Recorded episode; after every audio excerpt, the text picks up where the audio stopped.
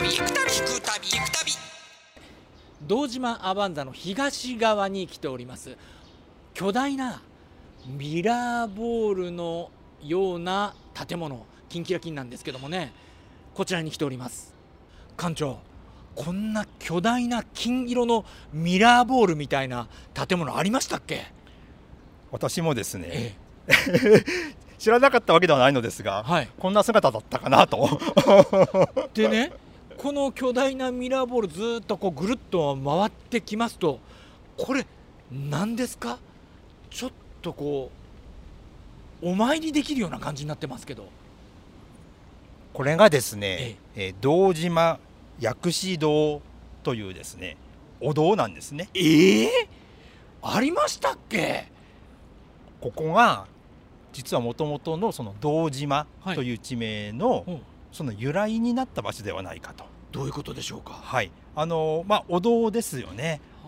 はい、でこのお堂がですね、一説には、聖徳太子が四天王寺を建立します、でその時にですね、この場所にも合わせてお堂を建てたんではないかと、そういう、言い伝えがありまして、でそれで、ここが、お堂の発祥地みたいなんですね。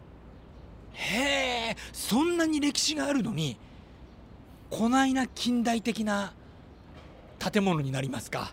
灰色の、お堂、ちょっと寄ってみましょうか、近寄ってみましょうか。そうですね。これちゃんとこのほらこうやって、鳴らすところもありまして、お賽銭入れる場所もあります。それでですね、薬師堂ですので、お薬師さんが祀られていらっしゃるわけですね。で今のこの祀られている、薬師如来ですね、お像は、室町時代だというふうに言われていますので、やはり、古くからですね、この場所で安置されてですね、たくさんの人の信仰を集めていた、これはもう間違いないことですね。そうでしたか。いつも私ここ来る時にはだいたいお酒に酔ってることが多いのでもう大変不謹慎でございましたしっかりとこちらでお参りしたいと思います。そしてちゃんとお清めのこの手を洗うところもありますね。こう洗いまして、それから本当はお参りしなきゃいけないということで、大変失礼いたしました。いやー、でもびっくりしました。きっちりとこちらでお参りしてからお酒を飲んでいただきます。ありがとうございます。